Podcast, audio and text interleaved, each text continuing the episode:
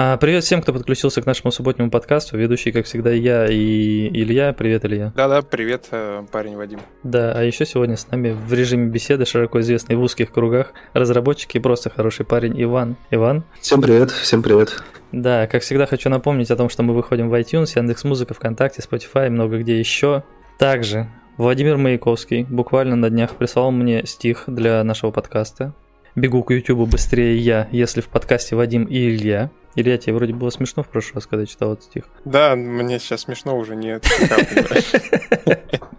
Да, ну и в общем, да. Э, ну и что, давайте, наверное, сразу перейдем к разговору, к общению. Или я тебе есть что спросить у Ивана, или просто рассказать, может быть, о чем-нибудь?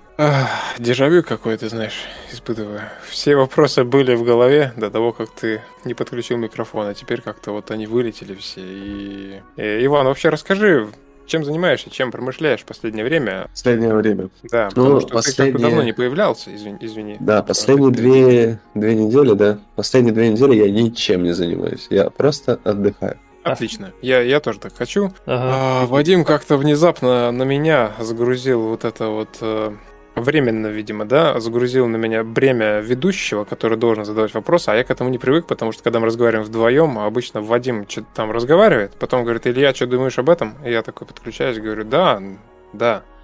А теперь приходится как-то вот э, вопросы задавать. Да вы, а, вы но... просто какие-то это вялые, мне не понравилось, я решил, да, что вы должны как-то это Сами ты между собой, короче. Согласен, да. То есть, в принципе, учитывая, что ты еще микрофон не подключил, стоит еще нам претензии сказать, что мы вялые. Ну, вообще все правильно. Ведущий самый охреневший должен быть. Да. А, Серега 27 Рус, спасибо большое за донат 500 рублей. Да, ну понеслось. Все, можешь продолжать. Спасибо, спасибо большое. Ага. Я буквально сегодня, вот сейчас вот созрел у меня вопрос. А, сегодня в Discord заглянул, и там один из э, новоприбывших пилотов спросил, на Unity ли игра, uh-huh. и в связи с тем, что я ответил «да», он прокомментировал, что э, очень жаль, поскольку на Unity у разработчиков обычно возникают большие проблемы с оптимизацией. Для нас с тобой, Иван, это такая достаточно тема уже, которую мы проходили, да, мы это все обсуждали да, много да, раз. Уже, уже да. Но, но можно вернуться к ней. Мне просто интересно задать тебе вопрос, поскольку ты, как я знаю, вообще начал свой путь в геймдев. Сколько ты уже? Больше года, да? Года полтора-два, наверное, уже работаешь в этой а, сфере. 11 а, месяцев. Ты пошел работать как в перспективном, в более интересном направлении. Это Unreal Engine, сейчас это модно. И мне интересно, спросить тебя, как вообще вот на этом движке происходит mm. процесс оптимизации, насколько сложно работать с ним, насколько есть какие-то подводные камни, или там наоборот, например, там все как-то за тебя рассчитано и продумано, и управление памятью, и все остальное происходит mm. типа из коробки. Смотри, тут, короче, двоякая ситуация, потому что, во-первых, я за путь, который я прошел, не встречался с какой-то оптимизацией жесткой кода и проекта вообще в целом в плане, в плане кода. То есть не в плане графики, да, а в плане кода. Сказать могу только про утечку видеопамяти немножко и все. То есть э, как бы что есть с этим проблема. А проблема заключается в чем? Есть такой пул памяти, да, то есть, э, которую ты указываешь движку. Например, это, ну, там, гигабайт, да, он по дефолту в движке находится. И при этом ты можешь, короче, поставить, например, э, текстуры на максимум и включить еще динамические тени. И вот у тебя, значит, э, текстуры на максимум, соответственно, у тебя должны текстуры быть крутые. Вот типа прям лютые. Но они будут мыло, потому что, короче, там неправильно идет Сейчас объясню. Там в Unreal по дефолту есть защита от дурака. Как она работает? А, у тебя видеокарта не занята на 100%. У тебя видеокарта всегда работает типа на 80%. То есть, как бы ты ни нагружал свою карту, она будет типа работать на 80%. И за счет этого, из-за этой проблемы, из-за вот этой функции, получается так, что даже если ты выкрутишь там, не знаю, эта проблема с текстурами, да, утечка памяти просто происходит в этот момент, память распределяется на все, и движок сам это контролирует, то есть ты не можешь это руками контролировать. И за счет этого у тебя вот при тех же ультратекстурах у тебя они типа размытые очень сильно. Ну, то есть прям конкретно размытые. То есть это не так, что они там чуть-чуть хуже. Они нет, они типа на минимуме, хотя они у тебя в настройках стоят по максимуму. Типа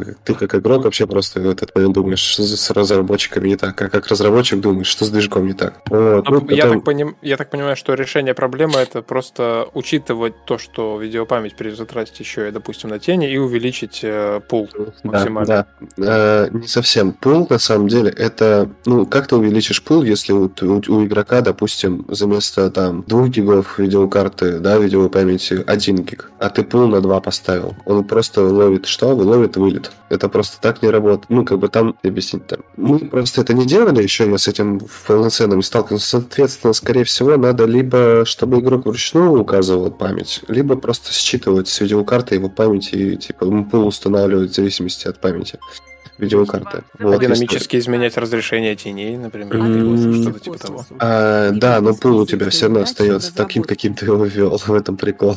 О, к нам еще прилетел один донат. Mm-hmm. Serum Cat, 500 рублей. От космоса к космосу. Привет из... А, Плесецка. Плесецка.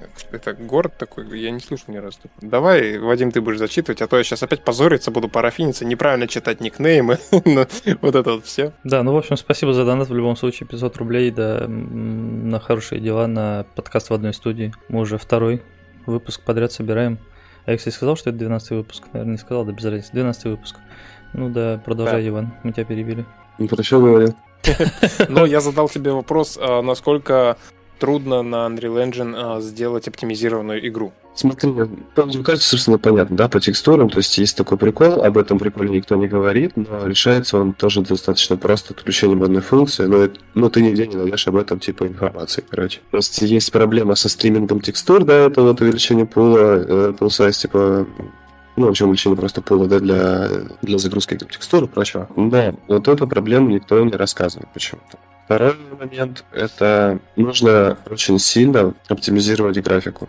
Ну, вот. это, в принципе, свойственно любой, любому проекту. Да, да, на самом деле там нет каких-то таких штук. Ну, окей, у нас есть э, автолодирование. Ну, хорошо, да. A lot of details, да, получается. Вот это. Да, Сергей Ко, спасибо Level большое за 500 рублей. Small. Да, еще один донат нам прилетел. Сегодня прям люди это с самого начала а, mm-hmm. бомбят, бомбят прям нам с космодрома, yeah. с Плесецка. Да, спасибо большое за 500 рублей еще. Но в целом я думаю, что мысль в любом случае понятна, что какой бы ни был движок, какая бы ни была технология, к ней всегда нужно искать подход. И самое главное, искать его нужно в документации по этому решению технологическому. Ну, И если разработчик может найти эту информацию, правильно ей воспользоваться и, в принципе, придерживаться какого-то здравого смысла при разработке игры, то на любом движке, на каком бы он это все не делал, все у него получится. И вот это вот э, распространенное мнение о том, что если игра на Unity, то значит это обязательно плохая оптимизация, я считаю, все-таки это миф. А, но это справедливо все-таки для игрока так думать, потому что в наше время очень много выходит инди-игр, и как, э, как бы плохо плохо это не звучало, но далеко не все инди-игры сделаны хорошо. Я скажу даже так, очень редко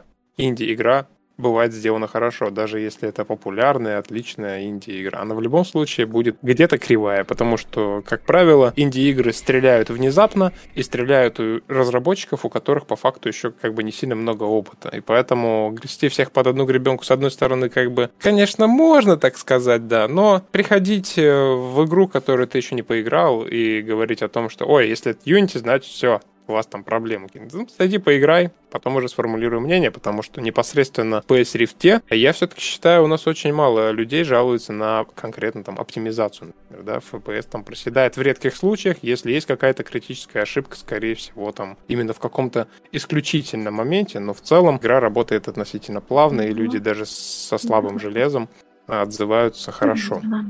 Да, я думаю, что, скажем, Илья, ты прав в том смысле, что, скорее всего, вокруг Unity происходит так много вот этого хейта, да, на тему там графики, оптимизации и так далее, как раз из-за того, что Unity просто самый доступный из движков, который, в принципе, есть на рынке, да, что если ты хочешь разработать игру, и ты такой думаешь, хм, чем бы мне заняться, возьму-ка я, наверное, Unity, потому что это открытый, да, код, и любой вообще первый встречный, кто начинает делать игру в наше время, он делает ее на Unity. Это сейчас уже, да, когда появился Unreal, да, когда он тоже тоже там стал таким открытым инструментом бесплатным, то уже люди могут переходить на Unreal какие-то. Но те, кто, допустим, раньше делал, да, там игры, они просто в связи с тем, что они учились делать на Unity, они будут продолжать делать на Unity, и довольно сложно перейти на новый движок, особенно если у тебя игра уже на Unity, да, разрабатывается. Поэтому самая главная проблема тут просто в том, что очень много людей э, делает игры в принципе, и они даже не имея опыта, ввязываются в разработку, а Unity, он просто попал под замес из-за того, что он самый доступный. Вот и все. Да, да. Да. И еще что-то я хотел добавить. А, я хотел как раз добавить, что Unreal-то он, собственно, тоже существовал все это время. Просто, да, действительно, он буквально недавно стал открытым, да, бесплатным. И даже сейчас я слежу за конкурсом, в котором, кстати, мы э, зимой э, выиграли номинацию Best Unity Game. А это, кстати, между прочим, о чем-то говорит. А в этом конкурсе сейчас уже гораздо больше стало участвовать игр на Unreal, и, по-моему, даже в это вот в летнем сезоне. Я могу ошибаться, но краем глаза я видел, что очень много игр именно на Unreal, и они уже начинают, знаешь, они становятся похожими на те инди-игры, которые сделаны на Unity, потому что вот эти вот разработчики, вот эти вот рукастые, они добрались и до Unreal уже.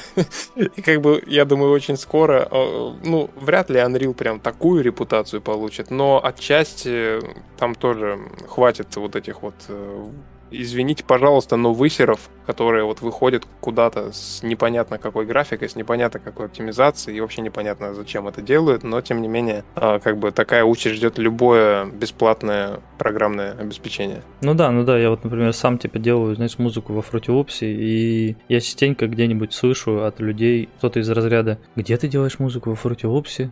Ну, Fruity Loops это же типа, ну прям помойка как бы надо это пользоваться серьезными какими-то, да, решениями, что это такое, кто вообще сейчас делает на Loops. Я делаю на Loops, и мне кажется, что получается неплохо. Че, Иван, расскажи вообще, как это, в принципе, работать в команде разработчиков? Да срам господня. Прям настолько все плохо? Настолько все плохо. Ну, мне просто, видимо, повезло с такой командой. Давай более развернуто как-то вообще. Что, а... что было хорошего, что было плохого? Хорошего было... Ребята хорошие были ну, непосредственно, кто там работает, да, программисты, дизайнеры, крутые ребята, просто там звуковики прикольные были, чуваки. Но руководство плохое и, и проект говно. Да. То есть, э, я помню, или я точно сталкивался с такой проблемой, это делать игру в реал-тайме. Ну, то есть, типа, ты придумываешь на ходу всю игру. То есть, ты не заранее знаешь, к чему у тебя придет проект, а на ходу просто ты такой, типа, идешь, сидишь, сидишь, такой, типа, о, а сделай-ка вот такую фичу. Ну, это, понимаешь, штука такая, с которой я даже сейчас сталкиваюсь, но тут просто разная степень, понимаешь. Иногда да. ты вообще не знаешь, к чему ты идешь, и вот тогда это плохо. Э, вот. Когда ты просто на ходу такой, типа, отдай-ка я превращу свою игру в MMORPG, хотя это был просто сильный шутер. А, сейчас я скажу, как это здесь выглядело. Отдай-ка мы превратим игру в Dead by Daylight. То есть, понимаешь, э, вот так, чувак не знает, к чему идет игра, и программисты не знают, что они будут делать через там неделю, и так далее, и так далее. То есть, все придумывается на ходу, из-за этого задачи все недоделаны. Ну, например, тебе там приходят задачи, в которые три слоя каких-нибудь, да там сделать то-то, то-то. И ты такой, типа, где сделать? Для чего сделать? Как это, чтобы было? Типа, у тебя никаких вообще нет описаний этой, этой фичи. Ты просто типа, сам как как ты думаешь, типа, сделал не как нужно там геймдизайнеру, да, как он видит, а как ты видишь. И ты, в общем, ее делаешь, делаешь, ты сделал ее до какого-то момента, да, возьми, допустим, ты сделал первую итерацию, у которой есть э, баги, да, но теперь говорят, окей, это пойдет, типа, потом исправим. И знаешь, что происходит? И это идет в build, короче. Тебе уже, а тебе уже дают другую задачу. И из-за этого, типа, у тебя происходит так, что у тебя вся игра в багах, и их потом, ну, очень трудно править, потому что их очень-очень много появляется из-за такого подхода. Но на самом деле вот это умение построить концепт игры заранее и придерживаться его, а самое главное, вот для меня лично всегда была знаешь, а, Space Rift начинался тоже так же. То есть э, я его задумал одной игрой, потом получаться начало что-то другое,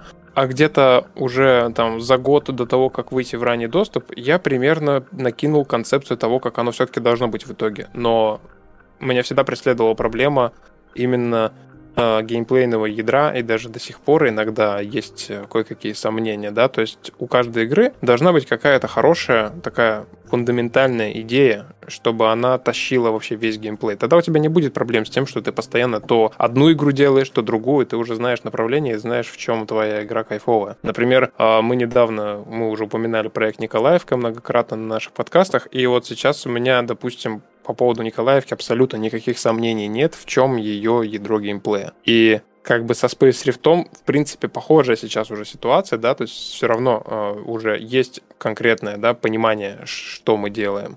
Но к этому очень долго нужно идти не в том плане, что одну игру придумывать, а в том плане, что в принципе научиться чувствовать эту штуку. То есть кто-то начинает делать игру, и он вообще не задумывается о том, зачем он ее делает, не задумывается о том, какая идея, в чем ее смысл, да, то есть ты как бы хочешь просто сделать что-то. Ты начинаешь это делать, а когда дело доходит до тестирования, до какой-то разработки каких-то первых прототипов, ты понимаешь то, что ты делаешь какую-то невкусную штуку. И вот э, здесь уже вот желательно об этом думать заранее, конечно. Ну, Кадзима гений, никто не будет отрицать этого, я думаю, да? Да, да. Кто, кто, кроме как Кадзима, может знать о том, к чему он идет вообще и о чем игра в принципе. Сначала рождается идея, а потом рождается из идеи игра. Да, у нас, к сожалению, очень часто бывает наоборот, и это и я этого касался в каких-то прошлых проектах. Блин, там сейчас в чате Маншер Тайшин написал просто гениальную мысль. Я думаю, что эту штуку надо просто э, прям в золоте отлить. Он написал. Он или она? Маншер Тайшин это он или она? Пусть будет он. Пусть будет он. Самое главное, никогда, большими буквами, капслоком, никогда не идти на поводу у юзеров. Можно прислушиваться, но не идти на поводу. Да, да, Подожди таким образом тоже игра превратится в А это классика винегрет. в конторах.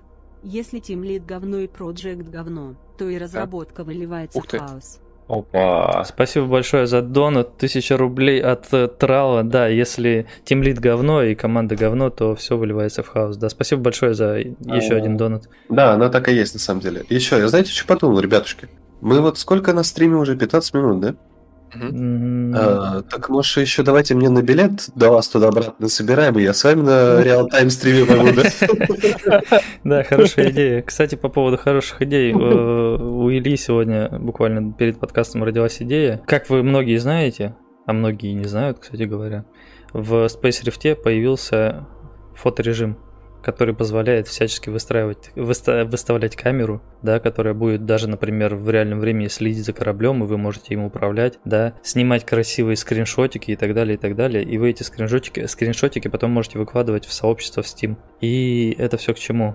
Мы с Ильей решили, что мы будем выбирать лучшие скриншоты из тех, что выкладываются в Steam, и размещать их на превью подкаста ну и в принципе на заставку подкаста. Так что если у вас есть художественное видение и вы хотите почувствовать какой-то условно вклад в подкаст, даже какими-то маленькими усилиями, то делайте красивые фоточки. Да. А знаешь, у меня на самом деле непредвиденные обстоятельства. Вот, ты, наверное, их слышишь. Да-да-да, это человек-сосед. Такие-то у меня Так что прошу прощения, ребят, я отключаю микрофон, буду включать только когда надо. Угу, угу. Так о чем мы там говорили? А, ну, Иван, это, да, да, а. да расскажи дальше, что, что там. Ну, вот получается, что там нету, по сути, настроенного, да, процесса разработки. Иногда какие-то вещи да. придумываются вот так просто. Ну, во-вторых, э, думаются, да, во-первых, тратится на это время, во-вторых, ты не можешь довести что-то до конца, потому что тебе действительно, у тебя есть первая итерация тестовая, да, какой-то вещи, какой-то фичи, тебе говорят, все, ок, оставляй, типа, давай делать дальше, срочно надо делать другое, и так далее. Вот это плохо, это, ну, в общем, это не развивает такая фишка. Ну, я помню, была очень интересная история с гейм- геймдизайнерскими решениями вообще. Расскажи, в принципе, э, скажи мне, ты работал с многими геймдизайнерами за это время? Фактор, смотри, ну, с двумя, с двумя, с двумя. Один с Украины, да, получается, парень. Очень крутой чел, мне вот с ним мне понравилось работать. И ну, получается, здесь вот уже, где вот откуда я сейчас уволился, тут мне не понравилось, потому что, помнишь, да, эту гирю. Да, да, да, которая... я помню историю с гирей. Я могу ее рассказать, в принципе, эту историю с гирей. Да, ты можешь ее рассказать. Если это не является там каким-то НДА. Нет, нет, типа... мы можем скинуть даже ссылку на проект, если надо. Она же в открытом доступе в YouTube есть прохождение ребятушек там разных. Угу. Ну, давай в конце тогда прикрепим после завершения подкаста. Ага. Да, я пока историю расскажу. Иван решил показать нам проект, над которым он работает. И для того, чтобы показать проект, он, соответственно, начал проходить все уровни по-быстрому, да, условно, как разработчик, поскольку он знает, как это все делается. И вот он дошел до одного уровня, и там была загадка, типа, надо было открыть дверь. И один из способов открывания двери был взять гирю, которая выглядит как здоровенная гиря. Килограмм, наверное, 15, да, или около того. 16, да. Обычно стандартная 16-килограммовая да, гиря. 16-килограммовая гиря. И вот Иван стоит в одном конце комнаты, комната размером примерно, не знаю, 30 квадратных метров. И вот в этой комнате он бросает гирю в вентиляционное отверстие, которое находится в другом конце комнаты, вверху, под потолком. И персонаж делает это с такой легкостью непринужденной, как будто бы это не гиря, а там, не, знаю, килограмм э, сахарный пакет там какой-нибудь или еще что-нибудь вроде этого. И да, И вот у нас у всех, у смотрящих, да, в этот момент возник вопрос. Кто придумал это решение? Почему это должна быть гиря, а не что-то полегче, да? И неужели не было другого способа придумать эту загадку или еще что-то вроде этого. Расскажи mm. о том, как, в принципе, проходил момент да. придумывания. Короче, смотри, на самом деле, я когда пришел, там уже была гиря. Ну, когда пришел работать. Там уже была изначально гиря, у меня сразу возникали вопросы, типа, какого хрена, это же гиря, типа, почему ее так кидаем, типа, и прочее, прочее. Потом мне начинают рассказывать некую историю о том, что изначально это был утюг. Тут у тебя уже в голове должно было, типа, окей, кинуть утюг, так, в принципе, можно. То есть, типа, никаких проблем. Uh-huh. Но тут начинаются другие проблемы, уже, ну, реально геймдизайн. То есть, прилетела задача, что мы должны утюгом сбить замок. И тут возникает, типа, опять проблема. А как мы можем утюгом сбить замок. Это же утюг. Угу. Таким образом, кто-то предложил, типа, ну, есть кто-то там, человек, да, который предложил, а давайте на гирю поменяем. Поменяли на гирю, в итоге гиря кидается легко и непронужденно, сбивает замки и летает как утюг. Так, и что, были какие-то споры вообще с геймдизайнером там или с тем? Да, я, я, э, я, короче, поменял... Там с каждым предметом в руке, по сути, можно, типа, атаковать. И мне дали заниматься боевой системой, и подбора анимации и прочее, прочее. Я, короче, заменил э, атаки... Короче, как он бил с гири в руках? Он, типа, просто поднимал руки и ударял, как будто бы без нее. Вот, я такой, типа, думаю, что-то какая-то дичь, надо поменять. Нашел тяжелые атаки, типа, там, с размаху, там, знаешь, типа, сверху, сверху вниз, снизу вверх. Ну, в общем, разные атаки тяжелые. Поставил их, ну, так как задача моя заключается в том, чтобы заниматься боевой системой, да, типа, подобрать анимацию, настроить их все и все, ну, то есть отдать под ключ, да, грубо говоря. Я, значит, меняю анимации, мне говорят, что я ломаю чужой дизайн, ну, дизайн геймдизайнера, да, э, и я ломаю, типа, нахера я это делаю. Uh-huh. Вот. Ну, и как бы все, все вернулось на круги своя, и все. То есть, по сути, как бы тебе не дали возможности, в принципе, вмешаться в изменения. Да, да. При том, что мне это наоборот сказали, что типа, чувак, вот раз ты любишь этим заниматься, да, заниматься там анимациями, ну не в плане там их делать, да, в плане это Blend Space, да, смешивание анимаций между собой, а привязку, да, там анимации к каким-то геймплейным моментам и прочее, прочее, да, это мне типа вкатывает. Я очень люблю работать с персонажами в, в, в этом плане. Ну, так как мне это нравится, мне предложили этим заниматься. Но mm-hmm. по факту мое это занятие ограничилось. Оно зак- закончилось в тот момент, когда я решил делать так, как я хочу. То есть так, как э, я должен был сделать. Mm-hmm. Типа, сделать что-то тестовое, пример, показать, и если бы оно не зашло, типа, то ок. Но мне по факту сказали, ты просто ломаешь мой дизайн, и все. То есть, типа, после этого я больше не занимался этими вещами. Неплохо. Ломаешь мой дизайн? Да. А, да. Окей. Это, знаешь, это к вопросу о том, что есть э, компании или команды, да, где Team Lead это какое-то лицо, да, с высоким уровнем осознанности, да, которые, который прислушивается к своим там сотрудникам и так далее, которые с сотрудниками на одной волне и что-то вроде этого. А есть компании и команды, где Team Lead это такой, знаешь, типа самодур, который вот как я решил, оно так и будет. И неважно, что вы там скажете все вокруг. Даже если, условно, половина команды будет говорить, что решение такое себе, человек будет продолжать стоять на своем. И вот в данном случае это очень похоже именно на такую историю. Я правильно понимаю, да? Ну да. да.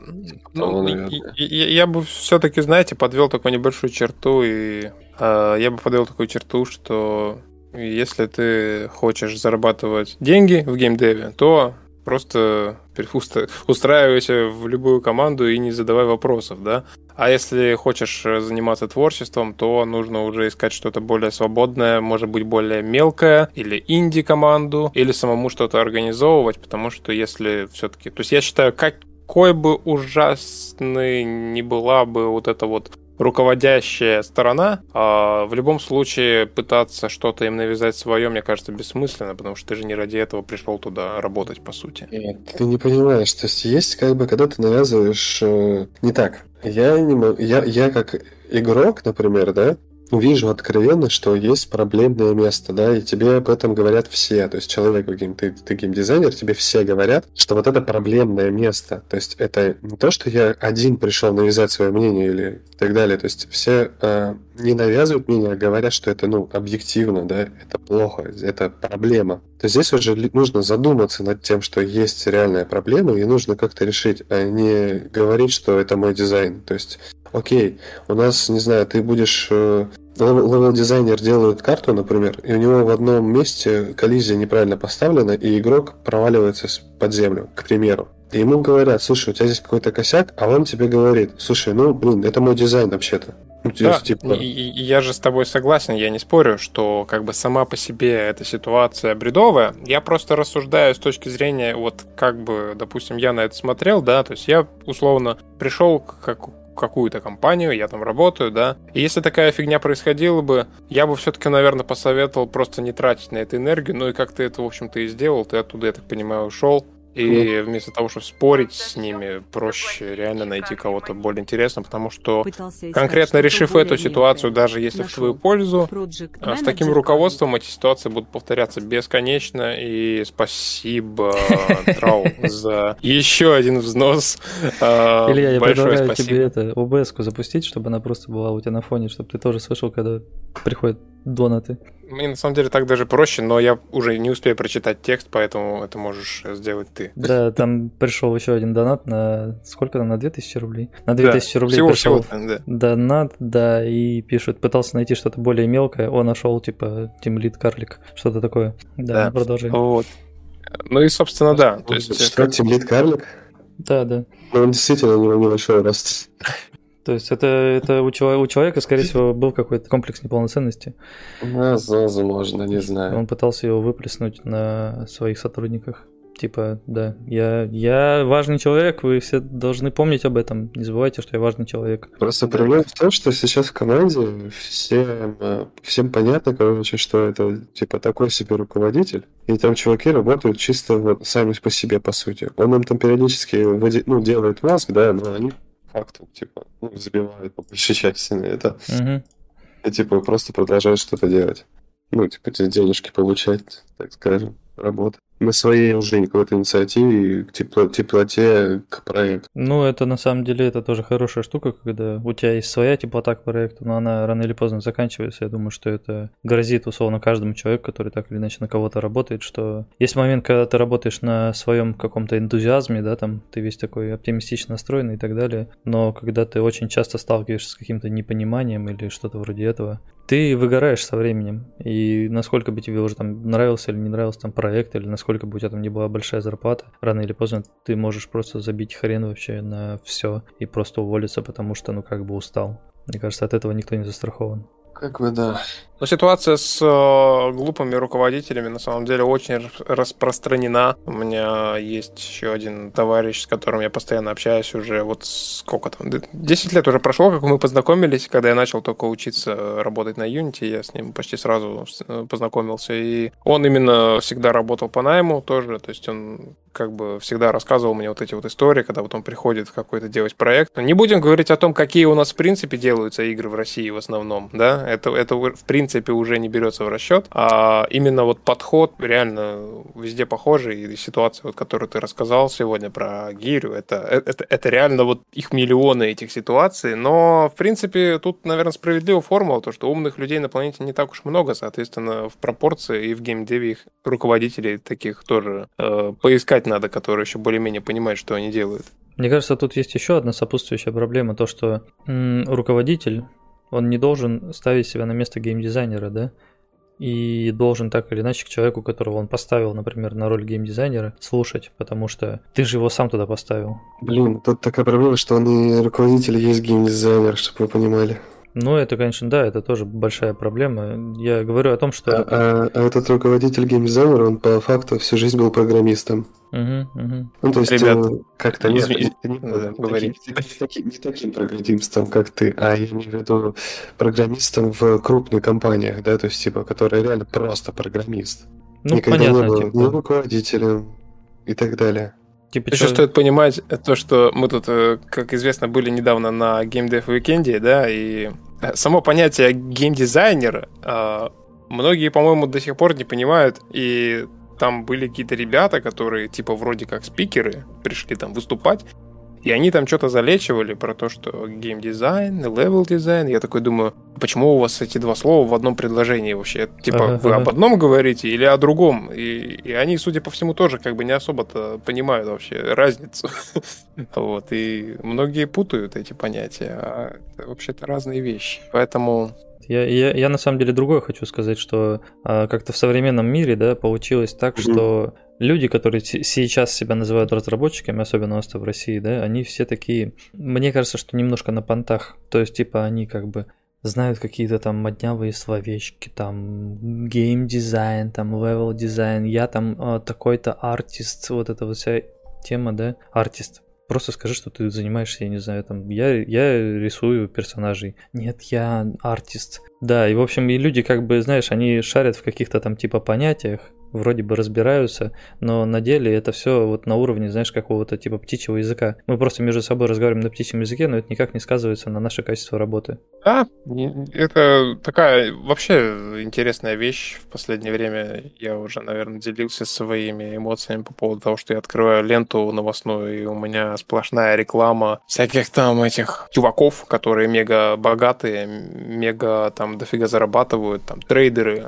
инвестируют деньги, но в последнее последнее время самое интересное, что мне начали рекламировать вот эти вот громкие заголовки типа «Научим тебя там делать игру на Unreal Engine за три дня» или там «Игра на Unity за там два дня». И ты такой сидишь и думаешь, а, а вот это люди, это те самые паразиты, как и с Индией разработчиками. Они просто вот этими заголовками, э, я не знаю, как это правильно подобрать, они уничтожают напрочь вот хорошее вообще какое-то мнение об онлайн-школах, во-первых, потому что вот у меня теперь ассоциация такая, что онлайн-школы не учат ничему, они учат какому-то дебилизму. Типа, никто никогда не сделает игру за три дня. Да, ты можешь собрать прототип за три дня, да, если я... ты при этом опытный разработчик. Но научиться делать игры за три дня, программирование — это определенный образ мышления. Этому учатся не за три дня, не, не за неделю. А, ну, возможно, там есть какие-то гиперумы, там единицы уникальные, но по сути все равно человек никогда не научится что-то делать там за три дня. Это в любой профессии так, в принципе. Чтобы чему-то хорошо научиться, чем-то заниматься,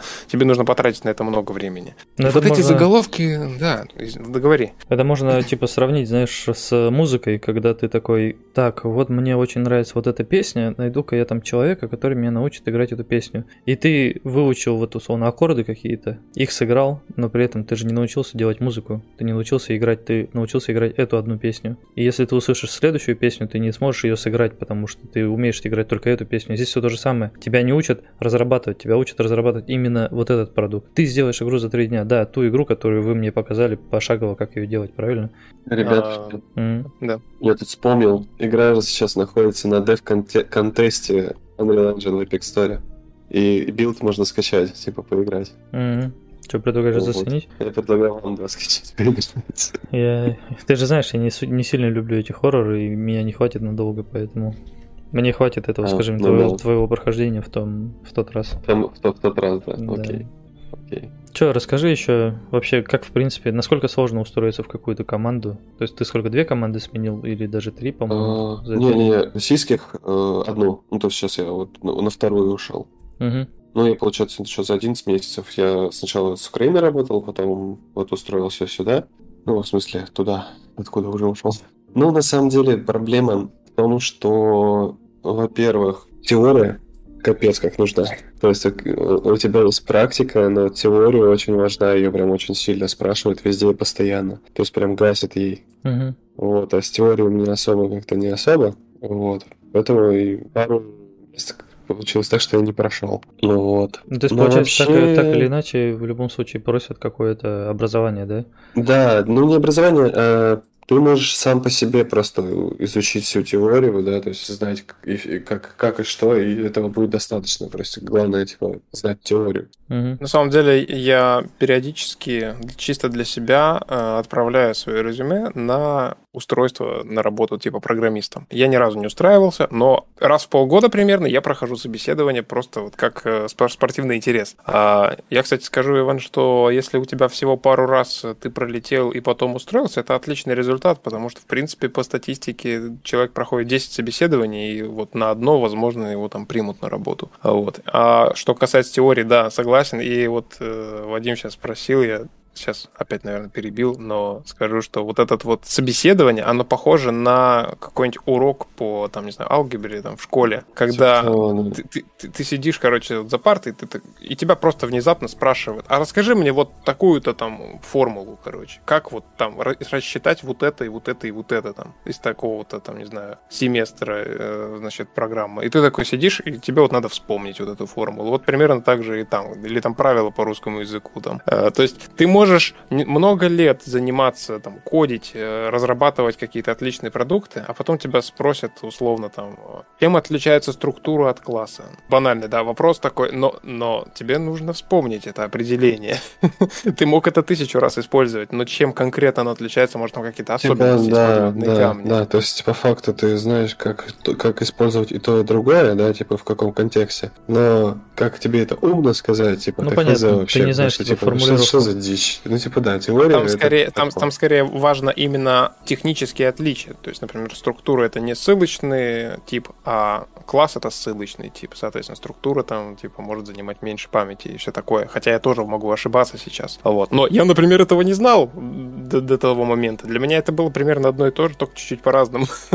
вот. Но это, да, то есть, причем самое смешное, мне кажется, сколько бы ты ни изучал теорию, то, что ты можешь неправ... ну, не знать какой-то ответ, это нормально для программиста, потому что программисту ему всегда надо... Он каждый день сталкивается с какими-то новыми задачами, которые он никогда не знал, потому что программирование это, в принципе, очень обширная штука. И, в принципе, я уверен, что если даже ты ответил как-то неправильно, но ты дал понять то, что ты понимаешь, о чем идет речь, если ты можешь об этом узнать информацию, если ты умеешь читать документацию, то тебя в любом случае... Для программиста, я считаю, важнее уметь искать информацию, уметь разбираться, да, и ориентироваться, а не просто там зазубрить там какую-то теорию, а потом сидеть и по факту писать какую-то ерунду. Ну, как бы да. Ну по сути вот. Не, не, не получалось так, что я там проходил кучу собеседований и потом такой типа через кучу собеседований нашел что Нет, обычно это достаточно быстро происходит. Ну, короче, это не сильно трудная задача, да, в принципе, если ты понимаешь ну, э, в разработке, то... Для кого, для кого как, потому что мне много кто говорил, вот именно так же, как Илья сказал, что по поводу ты там на 10 собеседований, ой, на 10, типа, скажи мне, предло... ну, не предложение как-то, ну, на 10, 10, 10 собеседований, да. На, на 10 откликов, да, там типа один собес, что-то типа того. А, то есть... Или, типа... там, на, или, или там на 10 собеседований один ответ только положительный и так далее. Ну, то есть нет, у меня нет такой статистики. Тебя требует какое-то там, не знаю, вообще, в принципе, образование от тебя никто не требует, правильно? То есть, в принципе, ты а, должен нет, разбираться нет. в процессе и не более того. Не более того. Я на самом деле вам больше скажу. У нас на прошлой работе искали программиста, и парнишка после После курса пришел, короче. С Udemy курс там, типа, есть Unreal Engine на C++ или что-то типа того. Он, короче, нам э, в тестовое прислал вот этот проект, который он делал. А ребятушки, никто про этот э, курс не знали. А как только мне, ну, мы сели смотреть его проект, который он нам скинул, свой, типа, который он, типа, делал, я на него смотрю и понимаю, что анимации это с того курса, персонаж с того курса, графика вся с того курса, короче. Угу. Все с курса абсолютно вообще, а вот прям под копирку. Я такой думаю, блин, неужели он просто скинул, типа, нам э, курс? Ну, в смысле, он скинул готовый Короче, с объясню с курсом. Идет, э, получается, все для курса и готовый уже готовый проект. Ну, то есть, типа, есть баланка, да, которую люди, когда создают и в него запихивают там вот это вот там определенного персонажа, определенную анимацию, да, там ассеты, короче. И есть еще к этому же курсу уже проект, в котором все уже есть, все настроено, типа как должно у вас было получиться, знаешь, вот с такого разряда. И по факту он просто взял и нам скинул то, как должно было получиться, Угу. И я сразу, короче, сказал, что, типа, чуваки, это, типа, курс, а, а, ребятушки такие, типа, сидят, смотрят, о, блин, слушай, ну он круто сделал, это же, типа, охерительно. Это, типа, ну... Да это он не сам сделал, это, это задание для курса, да? лучший, короче, из всех, кто был в последнее, типа, время. Ага. Я говорю, ребят, ну это все прям, тут, ну вот, ну прям курс, говорю, это вот, как вам объяснить так, типа, что это не он. Возможно, чел даже и не шарит, как типа, вообще ни в чем. Ну да, это, это, скажи мне, я сейчас возьму, например, повторю просто там музыку из Интерстеллара по нотам во Loops и выложу как свой собственный там продукт. Ну, типа того, да. Ну, получается, приходит следующий день, проходит следующий день, ну, типа на следующий день, в общем. Руководитель ну, типа, программист, да, который у нас там самый главный, типа, и он же геймдизайнер, и он же все вместе, вместе взятое. Вот. Он, короче, начинает его собеседовать, и через, э, там, не знаю, минут, короче, пять прощается с ним, и, короче, выходит и говорит, типа, что он вообще говорит, дуб дуб вообще не понимает ничего. Ну, вообще ничего не знает. Мы такие, типа, почему так решил? Я, говорит, ему задаю простейший говорит, вопрос, и слышал, как он, говорит, печатает, типа, начинает гуглить. И типа сидит, молчит, печатает, а потом мне начинает отвечать, типа, говорит, ну, сидит, гуглит. Насколько, насколько откровенно. Вот. Мы, короче, поугорали. То есть, типа, курсы, это, конечно, хорошо, но, блин, они немножко не для этого предназначены. Просто там, скорее всего, если почитать курс, он, скорее всего, так и было написано, что после э, прохождения этого курса вы там найдете себе работу просто моментально. Mm-hmm. Такая ерунда. А, ребят, э, все, кто на стриме присутствует, э, вы, конечно, извините за качество звука, за качество микрофона. Так уж получается, что не каждый вообще способен себе обеспечить его на высоком уровне, поэтому для нас самое главное в данном случае это какие-то условно знания человека, это его а, история, да, его какие-то идеи, вот, а то, что, ну, как бы звук там скрипит, дребезжит и так далее, просим прощения. Просто плохой. М? Э, кстати, знаешь, э, Иван, у меня есть ощущение, что ты, когда сидишь и разговариваешь, иногда ты пару реплик говоришь просто как-то в расслабленном режиме, а потом ты понимаешь, то, что тебе нужно говорить очень много, и ты как бы как будто то ли приближаешься к микрофону, то ли как ты его кладешь особым образом, и звук становится хуже. Вот, то есть иногда тебя нормально слышно, а иногда прям э, очень перегруз очень дикий идет. Ну, сорян. А сейчас нормально было, кстати. Я чё, я, я ничего. Я же не специально это все. Вот это вот. Андрей Попович пишет, нормальный звук в целом, терпимо, но отстаньте от человека. Андрей, это, это Андрей Попович, это наш Андрей, Илюх? Наверное, возможно, скорее всего, он вроде был подписан даже на мой канал, так что привет, Андрей. Да, здравствуй, Андрей, здравствуй. Угу. Че, давай обсудим, наверное, Space Rift. Да, не против вообще абсолютно. Так, ты там писал темы типа планирования задач, новый локальный родмап текущего процесса. Я, правда, ссылку на него не взял, поэтому даже не могу его показать на подкасте. Расскажи вообще, что это, для чего это, в чем смысл? Если коротко, то у нас есть общий roadmap, да, дорожная карта, которая рассчитана там на полгода, на год вперед, и она говорит о нашем принципе направлений, о котором как раз мы вот буквально только что разговаривали, что есть определенная цель да, у проекта, что вот такие механики, такие, такие. А то, что я ввел недавно, это, собственно, мой личный план а, разработки на ближайшее время. Скорее всего, это даже именно план разработки до следующего обновления. То есть я накидываю туда буквально текущие задачи, вплоть до того, что там пофиксить вот такой-то баг, э, ввести там вот такой-то элемент интерфейса, или там ввести там такую-то модель корабля в игру. И вот эти текущие задачи отображаются на вот этой вот общей как бы доске. А у меня этот план был и до этого, э, но я его не публиковал. Но в последнее время я так подумал, очень многие игроки задают вопрос вообще, чем там разработчик занимается, никаких новостей нет. Э, я как бы подумал, что поскольку действительно между обновлениями часто бывает большой промежуток, и я редко информирую о том, что я делаю, я стал реже проводить вот эти трансляции, где я в реальном времени что-то кодю. А, и, собственно, решил вот эту доску как бы оформить. Мне э, очень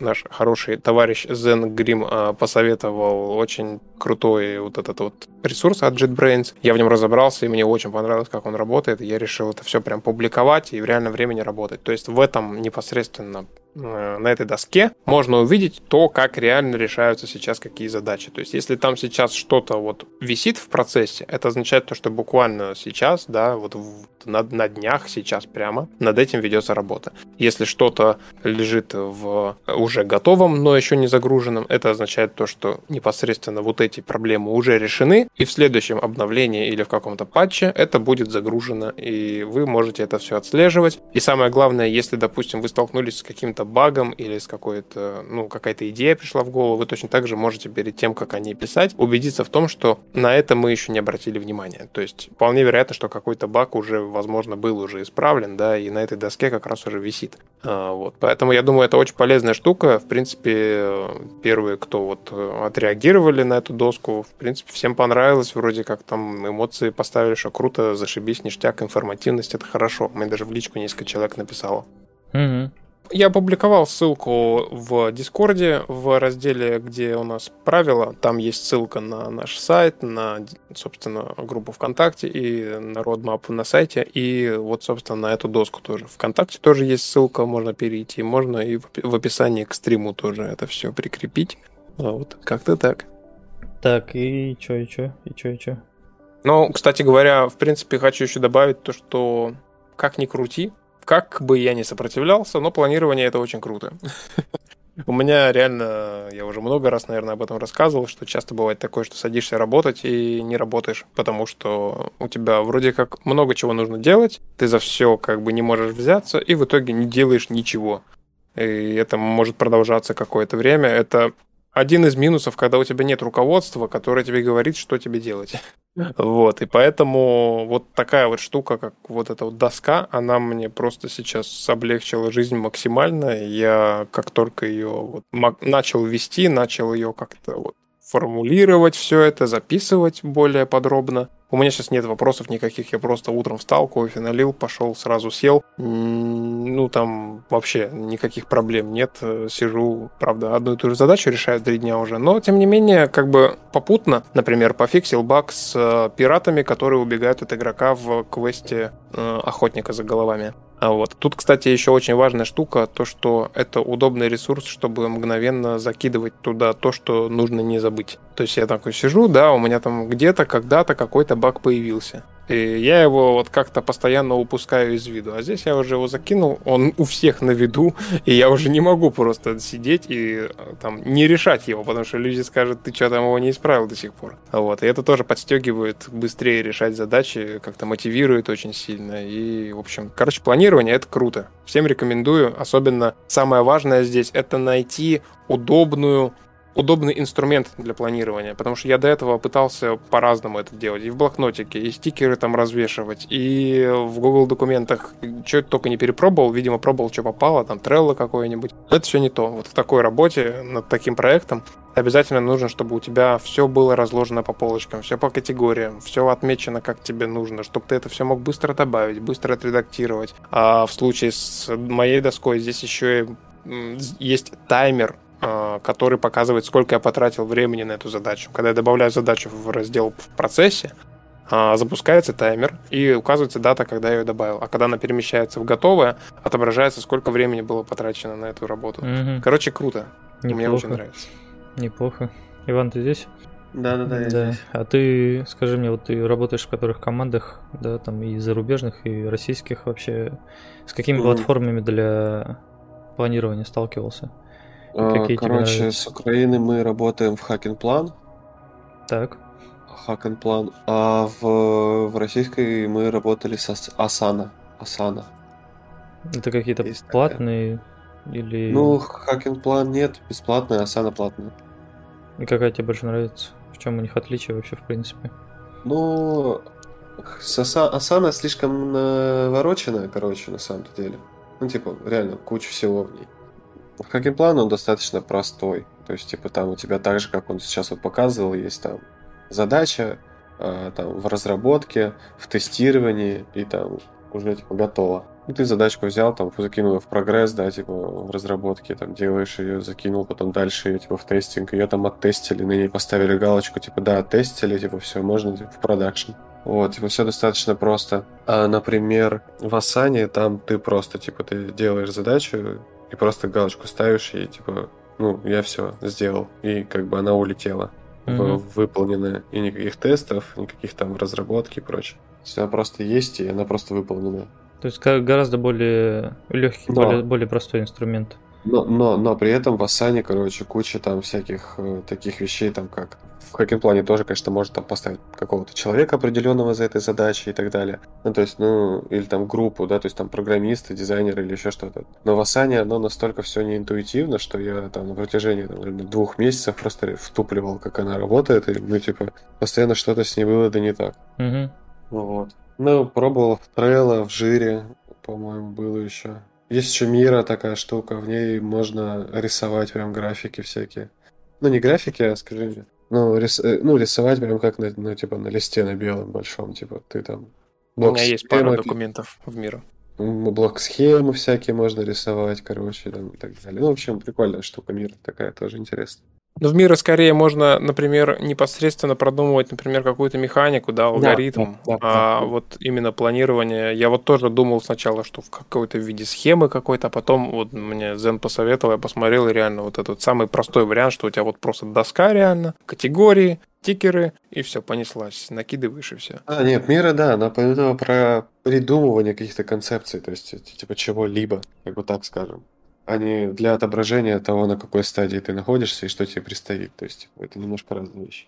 Че, Илья, ты там работал с экономикой, да, последнее время, с торговцами, мутил, чтобы они там что-то закупались на лучших самых, по лучшим ценам и отвозили куда-то, и у тебя там что-то пошло не так, да? Расскажи, что там а, за проблема. На самом деле все идет так. Дело в том, что изначально механика с торговцами, которую я еще в июле начал делать, да, она подразумевает на, на самом деле очень сложный такой глубокий процесс, да, то есть э, поскольку у нас мир не статичный, а динамический, у нас все станции, все сектора, они постоянно меняются, и все нужно учитывать сразу, когда ты прописываешь какой-то алгоритм для ботов. И, естественно, как и любая другая механика, все начинается с простого. Изначально я разработал максимально таких глупых торговцев, которые вообще летали просто как болванчики, ничего не делали, они просто летали.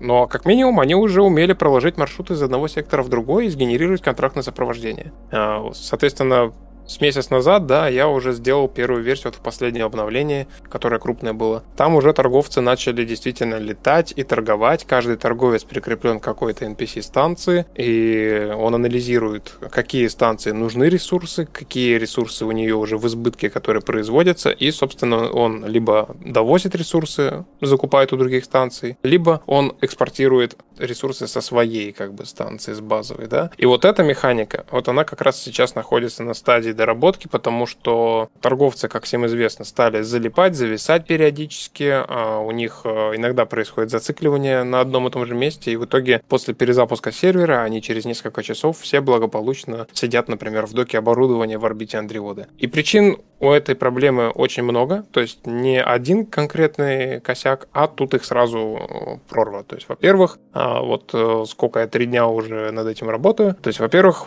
проблема в том, что цены меняются постоянно, у игроков, у NPC. И очень часто была проблема у торговцев, что у них просто не было хороших предложений с их точки зрения. То есть, как бы есть много станций, где вроде как можно закупить товар, например, но э, алгоритм решал, что их нет, потому что цена там, знаешь, на один кредит не удовлетворяет потребности, да. И вот как бы все эти формулы, они сейчас вот как раз я их подгоняю под другую немножко логику вообще стараюсь исключить тот случай, когда торговец не летит что-то покупать, а скорее он просто анализирует и находит самое выгодное сейчас. То есть э, уже более там сложный процесс идет, он высчитывает, где какая станция находится, э, сколько там вообще товара, хватит ли там у станции денег, хватит ли у тебя места в трюме у торговца, хватит ли на базе, на, на базе, с которой этот торговец летит, место, чтобы этот товар привезти. Там ведь может быть тоже склад переполненный. А удовлетворяет ли вообще там все там, какие-то потребности конкретное предложение, да, вот в поисковой системе, и уже там отправляется после этого торговать. И сейчас как бы это все вот на стадии, там, как бы они уже летают, но периодически все равно ломается. И э, связано это еще с тем, что есть торговцы, которые не привязаны ни к какой станции, я забыл это предусмотреть. То есть у нас игроки, когда регистрируются, насколько мы знаем, они проходят квест, когда диспетчер просит защитить сектор от пиратов. И в этот момент э, как бы э, спавнится просто торговец, который ну, не прикреплен никакой станции. Раньше это работало нормально, потому что торговцы просто сами по себе как болванчики летали, как я уже говорил, у них не было цели. А сейчас торговцы, наоборот, я как бы стер уже половину той механики, которая была, потому что она уже не нужна. И при этом получается, что вот этот торговец, который респаунится каждый раз, когда нужно защищать сектор, он улетает куда-то, и у него как бы нет какой-то задачи, и он при этом работает по каким-то остаткам того кода, который я уже давно списал, просто он есть в проекте, я его не использую, но я забыл, что именно эти торговцы-то, они не привязаны ни к чему. И в итоге я, например, сейчас вот утром сижу и дописываю уже динамическую механику, что если респанулся случайно где-то вдруг какой-то торговец не, не запланированный то ему как бы присваивается тоже своя миссия, и он начинает, допустим, работать с какой-то ближайшей станцией, которой необходим, например, там торговец, который будет тоже снабжать ее ресурсами. Короче, я, наверное, слишком подробно объясняю это все, да не, но нормально, нормально.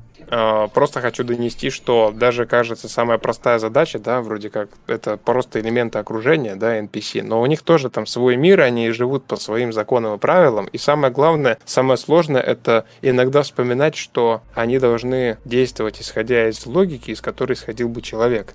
Иногда я сижу, пишу какую-то штуку, и уже настолько как бы на ней глаз замылился, что я какую-то бредовую механику прописываю. То есть, условно, у меня, например, сегодня затык такой был. Я уже написал логику, по которой торговец находит наиболее выгодную для себя станцию, прокладывает к ней маршрут и летит к ней. Но проблема заключалась в том, что я забыл просто удалить еще одну проверку непосредственно при покупке когда он проверяет, выгодна ли для него эта покупка. То есть он рассчитал уже все заранее, прилетел, а потом включается старый код, который типа как раз неправильно рассчитывал вообще эту выгоду. И в итоге он прилетал, ничего не делал и улетал обратно потому что просто у него транзакция не пошла, потому что он перепроверил и понял, что что-то не подходит. Вот. И вот таких вот затыков как бы очень бывает много, и это, кстати, тоже результат э, того, что когда-то я это делал без какого-либо планирования, без какого-то вот наброска изначально абстрактной какой-то схемы, и это то, к чему как раз я сейчас хочу стремиться и к чему иду, это когда ты заранее полностью продумываешь то, как какая-либо штука будет работать, э, собственно, и ты уже с этим, Вадим, знаком, я тебя постоянно, если какая-то есть идея, прошу это все прям расписать в документе, чтобы мы это потом все вместе там утвердили, да, обсудили, и уже это все в каком-то готовом виде пошло в игру. А не так, что вот на ходу сидишь, а пусть у меня там торговцы вот так вот летают по-дурацки как-нибудь, я просто возьму и сделаю это. Вот так вот уже не стоит делать. Да, сейчас все по сути идет к тому, что экономика становится более живой, более реальной. Да, да, то есть э, торговцы, они, как и любой другой элемент игры, как бы влияют на общую картину. И когда игрок какой-то среднестатистический в наше время сегодня пишет о том, что экономика в игре не работает, я как раз стараюсь максимально маленькими шагами, но потихонечку двигать все в сторону Когда того, чтобы она работала и работала так, как мы это запланировали. Вот. Э, спасибо за донат 500 рублей. Когда спавнил, спавнился торговец арбузами, он тоже был не запланирован. Да, да, да. Да, это было даже немножко, это скажи мне, как это называется, шовинистически. Ну да ладно, спасибо большое за донат. А скажи мне, что мы будем э, на этой неделе идеи и предложения какие-нибудь читать? А, на самом деле я тут хотел э, ответить на комментарии, которые сейчас в чате написали. А, точно, типа, бредовая механика, NPC будут играть в игру, а игроки смотреть на это. Вот опять же, а, это комментарий человека, который не видит всю картину. И это вот большая проблема. А, потому что, как ни странно, но торговцы как раз и создаются ради игроков. Потому что, построив свой завод где-нибудь на отшибе, не факт, что игрок туда прилетит поторговать, а вот NPC может прилететь. И как раз пока не сильно большой онлайн, и в принципе, я думаю, это всегда будет актуально, NPC как раз и создаются для того, чтобы оживить эту экономику, чтобы э, сами NPC-станции работали э, между собой, чтобы они взаимодействовали со станциями игроков. Это все будет разбавлять геймплей, а не создавать замкнутый цикл, в который игрок не сможет подступиться. Как минимум сейчас есть э, в планах, я уже на доску поместил, э, разработка системы логирования, то есть когда каждая станция и, возможно, даже каждый корабль имеет в себе типа маленькую базу данных, в которой записывается вообще все, что с ним происходит, такой черный ящик, да. И, например, э, с этой механикой можно будет уже придумать новый, например, вид контрактов, когда тебе нужно, например, взломать базу данных какой-нибудь конкретной станции и выяснить, кто там торгует контрабандой, например, или еще какую-нибудь запись там найти, а потом найти NPC, который непосредственно на эту станцию прилетал, выяснить там его имя, ID корабля, именно найти его уже там в поисковой системе в какой-нибудь, и, допустим, э, либо с ним составить какой-то диалог, либо просто его уничтожить, потому что он нарушает закон. То есть э, все эти вещи, все эти доработки, когда у тебя есть игровой мир, который сам по себе может жить, это все открывает большие возможности для, например, офигенных PvE механик, потому что что тебе не нужно выдумывать какую-то уникальную механику для того, чтобы придумать какое-нибудь там задание. Потому что у тебя, в принципе, есть игровой мир, и ты можешь встроить чуть-чуть кое-какую штуку, которая будет отлично работать с тем, что уже работает само по себе. Угу. Да. Да. Я тоже что-то хотел на эту, тему, на эту тему сказать, но зачитался чат и все, и забыл, короче, все идеи. Так что в итоге по поводу идей-то мы читаем, не читаем? Или может у Ивана, кстати, спросить по поводу этого, скажи мне по поводу реальной экономики. Иван, ты вообще как э, сторонник каких Чего решений? Когда что-то делает вид, что работает, или когда оно работает? Э, э, ну так как геймдизайнер, да. Это был Иван, геймдизайнер проекта. Геймдизайнер. Тебе, тебе ли? Не, ну короче, нет, когда, наверное, в зависимости от ситуации просто я про это хотел сказать. Ну, типа в каких-то проектах можно просто делать вид, а в каких-то было бы ну, плохо, да. если поработало. Ну да, ну да. Я думаю, что там, где нужно, чтобы это работало, нужно делать, чтобы работало. А там, где не нужно для игрока, там и не нужно. Ну, ну конечно, то есть... я же говорю, ситуация. Это, да, один великий человек сказал такую фразу «делай как надо, и все будет как надо». Маншер Тайшин спрашивает, «Э, а как Ивана можно найти? Иван, тебя можно найти? А потерять? А забыть? Что, смотря где искать и для чего. Ну, в смысле меня найти, я не понимаю. Может, человек хочет ознакомиться с тем, на чем ты работаешь, например. Ну, я есть ВКонтактике, у меня есть Телега, у меня есть Дискорд, у меня есть YouTube канал. Как он называется? Ферм ТВ? Фет ТВ? Фет ТВ. Фет ТВ. У меня есть... Э... Что? Что нужно? Да, давай, короче, после этого, после подкаста скинешь там в э, чат, в комментарии, где тебя можно найти, какие-нибудь ссылочки там. Ты, кстати, вообще себя как-то рекламируешь?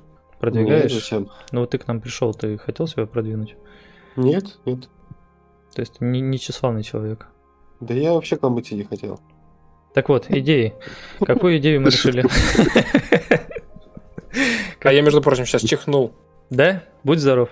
Будь здоров. Спасибо. Правду, значит, говорит. Точно. А, Илья, тебя что-нибудь зацепило из идей вообще? Или мы хотим просто последнюю прочитать? Ну, типа, Илья, тебя что-нибудь зацепило? Меня зацепило, что Иван так, хотел так, подожди, подожди, подожди, подожди, не пались. Нас все идеи цепляют. Нет, а, какую мы последний раз читали? Последнее мы дополнение про к модульной системе. На самом деле, для меня сайт с идеями это скорее что-то такое, знаете, глобальное, какое-то ТЗ, знаете, чтобы прям вот что-то такое, чтобы зацепило. А тут люди часто предлагают, типа, ну, билд для macOS. Типа, ну, хорошо, возможно, мы его когда-нибудь сделаем. Угу. А, вот, поэтому даже не знаю, мне кажется, это такая сомнительная, сомнительная затея. Читать идеи, не готовясь, да, то есть мы сейчас откроем, что там будет. Давай просто на обум что-нибудь откроем. Типа на чикен пикен? Да, Давай, ткни пальцем в любую, я открою ее. Ну давай, вот смотри, контент для корпорации. Мне кажется, там может быть что-то интересное. Угу. Shift-дорожка. Слушай, читай. здесь даже нет, не сильно много букв, поэтому будет не как в прошлый раз. Shift-дорожка пишет. Контент для корпораций. Босс, PvP, PvE. Всех приветствую. Сегодня я хочу предложить вам идею контента для корпораций. Данный контент призван стимулировать игроков корпораций к массовому сбору для PvP против игроков других корпораций за определенный уникальный ресурс, а также, собственно, сам ресурс – это босс в открытой стабильной системе с уникальным дропом с него. Далее более подробно. Первое. Собственно, сама система. Открытая система с гигантским астероидом посредине системы. Второе. Сам астероид. Астероид полый внутри с одним входом. Вход защищен силовым щитом, который можно уничтожить массированным огнем нескольких кораблей, желательно не меньше 10 кораблей, а при высоком онлайне в игре можно повысить сложность так, чтобы потребовалось больше игроков. По краям входа расположены турели. Третье. Когда попадаем непосредственно внутрь, встречаем там босса. Как вариант гигантский суперкомпьютер, ощетинившийся турелями Dreadnought, пристыкованный к верфи, естественно также с турелями. Четвертое. Во время сражений с боссом, когда у него остается 50%, 25% хп, вылетают дроны и истребители для увеличения сложности. Пятое. После убийства босса с него выпадает в количестве 1-2 штуки уникальный модуль, который невозможно получить другим путем. Тут можно много что придумать. Усиленный генератор, который добавляет доп. энергию или или уникальное оружие. Шестое. Босс восстанавливается через 24 часа с разбросом, плюс-минус 3 часа после момента его убийства. Седьмое. Зачем и в чем смысл? Смысл в том, чтобы корпорации собирались каждый день на PvP ради уникального ресурса. Это будет кооперировать людей, повышать их сыгранность и желание работать вместе. Ну и также, естественно, играть в Space Rift. Оружие, модуль можно и продать на рынке другим игрокам. Оно ведь все-таки уникально, да, и падать будет 1-2 штуки в сутки на всю игру и будет стоить больших денег. Поэтому все корпорации будут всегда туда стремиться, а также будут грызть друг другу глотки за самого босса и дроп. Полагаю, что сначала будет PvP за систему, потом уже корпорация, отжавшая систему, убивает босса и забирает дроп. А возможно, некоторые корпорации будут объединяться друг с другом и делить дроп по очереди. Один день, один другой, другим. Я думаю, будет множество вариантов взаимодействия между игроками здесь. Восьмое. Насчет входа в систему. Тут два варианта. А. Постоянный вход из специализированных врат страшного красного цвета, открывающийся в одной из центральных систем, когда босс восстановился, либо кротовая нора, открывающаяся рандомно в одной из веток, когда босс восстановится с оповещением для всех игроков, что вход открылся. Ниже отпишусь под постом голосования. Палец вверх за палец за, палец вниз против. Собственно, человек описал систему данжей, рейдов, правильно? И мы, кстати, уже с тобой продумывали эту систему. По да, она у нас даже записана в дорожной карте. Мне, кстати, на самом деле понравилось описание. Еще мне понравилось то, что наполовину это соответствует пиратской базе уже, которая есть в игре, но с некоторыми, конечно, доработками и более глобальным таким масштабным описанием. Во-первых, знаешь, когда разрабатываешь очень долго, забываешь о таких простых вещах, как э, вот просто вот, которые ты испытывал, когда просто играл в игры. И действительно, вот максимально очевидная простая вещь, то, что этот босс появляется условно один раз в день, и это уже очень сильно отличается от этих пиратских станций, которые, в принципе, там они постоянно под ноги только попадают, смешаются. Вот, и здесь, да, можно все это интересно организовать. Ну, мы же, по сути, с тобой уже обсуждали все эти темы по поводу как раз-таки рейдов, что можно создать именно специализированные для этого сектора, да, вот как раз вот как человек пишет, да, что там залетаешь внутрь астероида, это, кстати, да, идея новая а, для нас. Вот, но мы как раз разговаривали о том, что, например, сектор, который у тебя полностью сектор внутри разрушенной планеты, и у тебя над головой кусок планеты, да, висит, и под ногами кусок планеты висит, и ты должен как-то там лавировать между всей этой темой и параллельно там еще и сражаться там а, с боссом и его приспешниками, да, то есть сначала уничтожить кучу ботов, чтобы дойти до босса, потом уничтожить босса и потом еще забрать какой-то лут. И скорее всего это еще и будет какая-то сюжетная тема, да, то есть именно с какими-то а, монологами, диалогами и так далее. Да, но тут еще очень важно подметить то, что мне понравилось то, что здесь еще идет переплетение с PvP-механикой. То есть это именно один босс на весь сервер. Угу. И тот, кто первый урвал, тот урвал. Это очень прикольно на самом деле. Я играл в одну игру, в которой была подобная механика, и это это придает определенный шарм игре, потому что ты знаешь, ну, например, ты играешь, ты новичок, и тут внезапно ты встречаешь какого-то игрока, и он тебе рассказывает, что вот раз в сутки, да, там в определенное время появляется такой-то босс, и вот там пол сервака туда летят, и ты это воспринимаешь уже как что-то неподходящее для тебя в данный момент, mm-hmm. потому что ты еще не настолько крут. Mm-hmm. И это как бы вот именно вот этот лут, который ты получаешь такого босса, он придает определенной легендарности действительно то, что он, он такой вот редкий, и это очень круто. Поэтому мне очень зашла эта идея, как, как, какая бы она ни была банальная на самом деле. Но очень хорошо, что она здесь описана, и я думаю, что у нас точно будет что-то такое. Угу, хорошо. Кстати, ты это вчерашний документ почитал? Что вообще скажешь?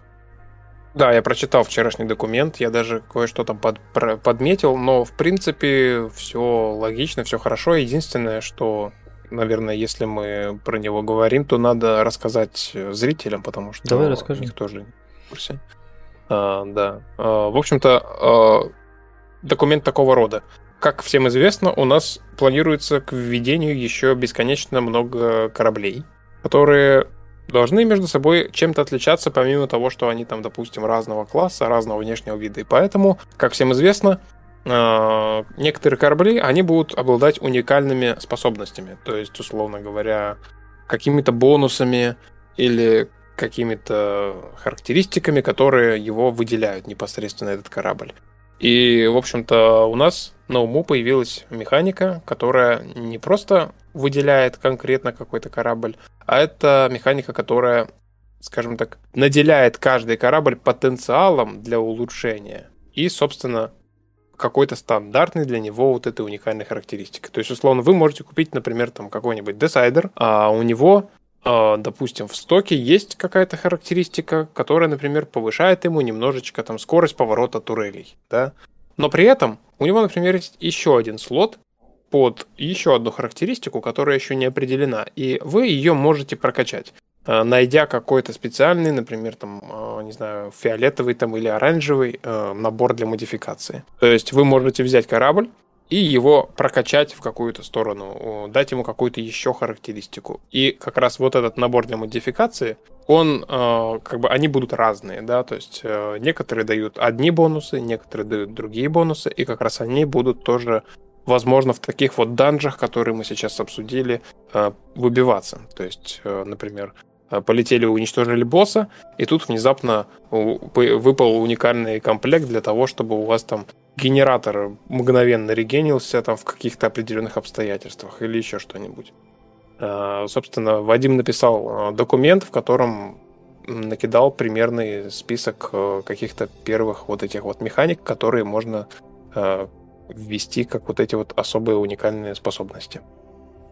Угу. Ну, собственно, это нас напрямую отсылает к э, идее, как его зовут, 3 i7iAce, да, который писал на прошлой неделе, как раз мы читали идею. Он, по сути, наверное, мы его в тот раз неправильно поняли, не сильно внимательно читали или что-то вроде этого. Он как бы об этом именно и писал, что... Нет, он не совсем об этом писал. Он писал о том, что есть вот условно одни и те же крылья, но они как бы разными характеристиками в зависимости от не знаю чего, да, и за счет этого мы увеличиваем количество именно вариаций, да, корабля.